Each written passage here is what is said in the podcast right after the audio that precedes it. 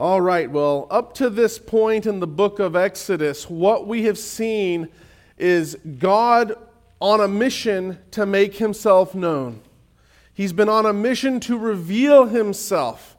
And so the book begins with God's people in Egypt. They think they've been abandoned and forsaken, but yet God all along has been blessing them. And God hears their cry and he remembers meaning he sets in motion a plan to act in fulfillment of his covenant promise to Abraham.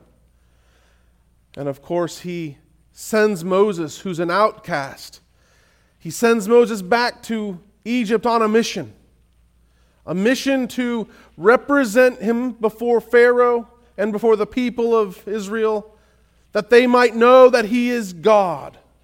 A continued refrain throughout the book of Exodus is and they will know that I am the Lord.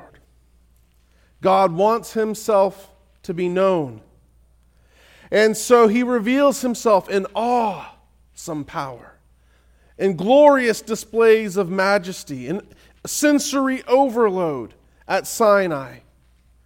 In fact, you may say that Sinai is a depiction of what we call God's transcendence, his complete otherness. God is not like you and me, and He's not a created being. He exists outside of the created order, and He's too big and too awesome for us to get our minds around. And He demonstrates that in His awesome display of power at Sinai. But the other truth of Christianity is that not only is God distinct from His creation, God is not part of this created order. He is independent of it, and he is worthy of praise because of that otherness, but yet he has chosen to reveal himself and not remain hidden, shrouded in mystery because of that distance. He has bridged the gulf, so to speak, and he has drawn close that we might know him. And this we refer to as his immanence or his closeness. Now, we could say that if Sinai represents God's transcendence, the tabernacle represents God's immanence. And you see it in verse 8. Make me a sanctuary or a tent that I might dwell or tabernacle with them. So the idea is that you have the God of the universe who is literally going to take up residence in the midst of his people. The idea is of closeness and relationship. We were created to glorify God and enjoy Him forever. I think that biblical truth is aptly stated in the shorter catechism of our tradition.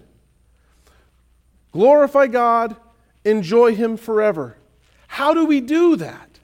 What does it look like for a sinful being to glorify and enjoy the living God? We saw last week in chapter 24 that the elders of Israel are called up. The summons given is to worship. But yet, when they come up, what do they do? Do they have a church service? Are they singing songs? Is there a Bible reading? Well, that kind of stuff takes place earlier. But when they come up to worship, what do they do? They enjoy a covenant meal. They enjoy fellowship, basking in the presence of their Savior. So in chapter 24, worshiping God means enjoying His presence and His power. Enjoying that, basking in it. Indeed, you might even say communion with God. Communion with God is a key Christian concept. It's a key promise that we have as Christians that because of the Holy Spirit within us, we can have daily, indeed constant communion with God. You are not cut off from Him. Indeed, you have access to the very throne of grace because of Jesus. But we're people, and we forget all this. We forget it. What we remember are experiences. Experiences are what stand out in our minds. And a, a memory attached to an emotion is a very powerful thing that psychologists have understood about the way our psyche works, which is why Sinai was intended to be so powerful. That's a vivid memory with very strong emotions. It was designed to instill a lasting impression. And we have these high mountaintop moments routinely throughout life. Maybe not constantly, but periodically they happen. You have a great women's event or a great summer retreat or a great church picnic, and you think, wow, this is great. And then you leave and you're wandering around in the mundane muck of life. Where's God now? Ugh, this is so lame. How do we enjoy God as we go through the mundane of life when it's so hard to remember that He's there? Well, in a very real sense, the tabernacle is God's answer to that question. Or it's a first answer to that question. You see, God didn't need a building to reside in. Okay, centuries later, Solomon gets it when he builds the temple, which he, he basically takes the, the uh, dimensions of the tabernacle and doubles it when he makes the temple. But he makes the temple, and Solomon's the first one to acknowledge no building can contain you. So he got it. The tabernacle's point is not that God is floating around looking for a place to rest, and so he, he needs a house to sleep in, he needs a chair to sit on. No, that's not what the tabernacle's point is. God exists everywhere, He's spirit, right? His omnipresence is a key doctrine of Christianity. So if God didn't need the tabernacle, who did? Who did? We did. They did. We're the ones who need reminding that God's presence is with us. It's important to remember then that the tabernacle is about reminding the people of God about God's presence and about providing a way where a sinful people can come and meet with and glorify and enjoy the living God without being consumed. It's important to remember that there's an inherently relational aspect to all of this that this is not simply the place where a subjugated people must go to render homage to their overlord. God wants to abide and dwell with his people. Now, so important is the notion of communion with God that the tabernacle section of Exodus is about a third of the book. It is far longer than the book of Exodus's recounting of the Exodus. We were made to worship. And as we hear repeatedly, God saved us that we might be His people, that He might be our God, and that we might be friends, that He might live amongst us and be the object not only of, of fearful praise, but of, but of heartfelt devotion and love. And so it's no small, it, it's no surprise then that so much of this book is concerned with how that relationship can happen. The people of God are in a tent and they're wandering around. So God says, Build me a tent so my house can be like their houses and I can be with them in their midst. And it doesn't talk about it right now, but later on we learn that the the tabernacle is the absolute center of camp. The, the tent of God is in the middle of the camp. And there are three tribes on the north, three tribes on the east, three tribes on the south, and three tribes on the west. So basically, no matter where you're at in the camp, you can look to the center and see and be reminded that God is with you in our midst, literally. And that's an awesome thing. This is the only building ever that God provides blueprints for. Did you know that? There's no God didn't provide blueprints for this building. He didn't even provide blueprints for the temple. Solomon just took the plan that his father had written down, which is basically a doubling of this.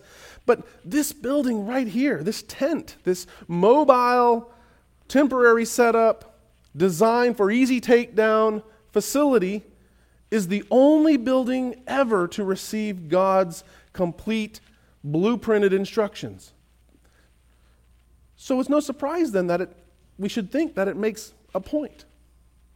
There's no surprise that we should look beyond simply the, the details as, as artistic expressions and expect to see that what God designs and the way He outlines the shape and the directions of things, they all are designed to make a point. So as you read chapters 25, 26, 27, 28, 29, 30, and 31, He's providing a blueprint. And you can basically argue, or not argue, but, but outline the concept of the tabernacle in terms of its sacred space, its sacred servants, and its sacred schedule. And that's basically the flow of this pattern. The blueprint concludes in chapter 31 with a very strongly worded reminder about the importance of the Sabbath and of keeping the Sabbath. Because being with God means acknowledging His lordship and His sovereignty over your schedule. And so everything is centered around dwelling with the people and being their God amongst them. Now, the book of Hebrews, chapters 8 and 9, call out this section of Scripture. And they remind us that what Moses here institutes is a, is a copy and a shadow of heavenly realities. That doesn't mean that up in heaven there's a holy of holies and a tent with a courtyard. It doesn't mean that, that there's literally a tent in heaven. What it means is that the design of the tabernacle corresponds in a shadow type form to spiritual realities that exist and find their ultimate expression in heaven. But what's the tabernacle all about? We learn in John 1:14 that Jesus the word of God became flesh and dwelt among us and we have seen his glory. And biblical scholars and theologians have rightly pointed out that when it says the word became flesh and he dwelt among us that that word is the exact word, the specific word for the tabernacle. So it is an accurate translation to say the Word became flesh and tabernacled among us. Now, what's happening in John is not some clever attempt to just remind the people of their national heritage. It's, it's not a tip of the hat to a millennia old religious artifact. He's tying in thematically that what the tabernacle did in terms of God taking up residence among the people, Christ himself does in a more complete and perfect manner by literally taking up residence among us, by becoming one of us. And this points us to a reality that what happens here in Exodus 25 through 31 with the institution of the tabernacle is the Israelites, the early Hebrews, are privy to what is going on in God's cosmic scheme in the covenant of redemption to bring all things together in Christ. They get a glimpse of it. You see, to understand the tabernacle, you got to go beyond ancient Near Eastern customs right? You've got to go beyond the fact that they were a wandering nomadic people group who needed a building that could be taken down easily. You got to go beyond all that. You have to go all the way back to Eden. The Garden of Eden. When God created the garden and put the first man and the first woman in that garden, he was in unbroken communion with his creation. And he would come and walk with them and talk with them in the cool of the day. And Adam and Eve served as deputies, in a sense, as, as regent king priests, if you want to call it that. They were stewards over God's creation. In, Ex, in Genesis 2.15, when it says that God gives Adam the command to, to work and to keep the garden, that Hebrew phrase that's translated to work and to keep is only ever repeated in regards to the work of the priests in Numbers. So there's an inherently mediatorial role that Adam has as he's mediating God's presence with the creation. But paradise was lost. We sinned in our first father. We sinned, and relationship has been broken.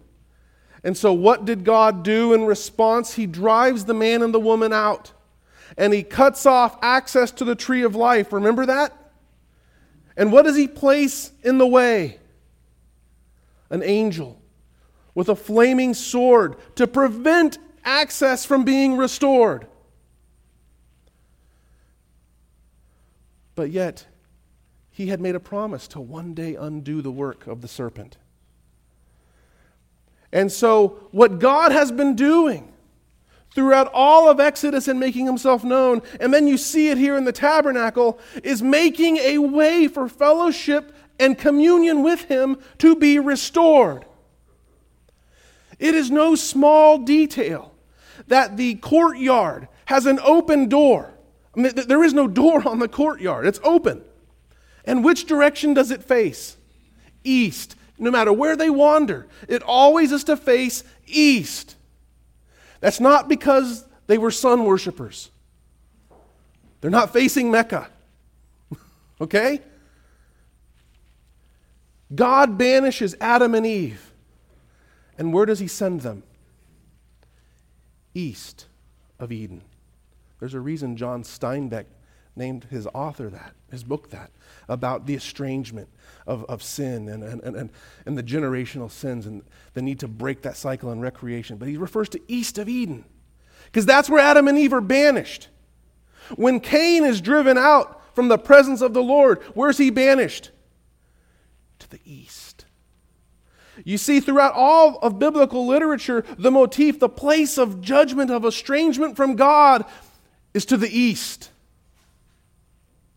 So, if God has his house and he wants to receive someone who's from the east, his door must then face the east.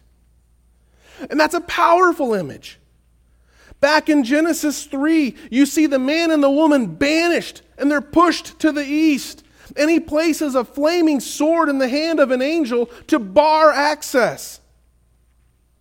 And now what do we see? The Lord has established his home on earth, facing the east, making a theological statement. And what do people find as they come from the east? They find an open door. Fellowship is being restored. And then, of course, fast forwarding, we see that the work of Christ is to be the second Adam. In Romans chapter 5, we see that everything that Adam was meant to be and meant to do, he failed at. And Jesus has done it right. So Jesus is the harbinger of a new humanity created in holiness. And through Jesus, we who are in him have access to the throne.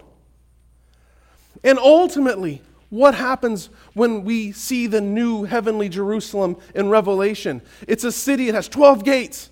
And we know that a city with its walls, with its gates, are defensive and they're meant to be closed for protection. But what do we learn about its gates? What do we learn? They never close. God welcomes, and relationship is established. What was in the center of the garden?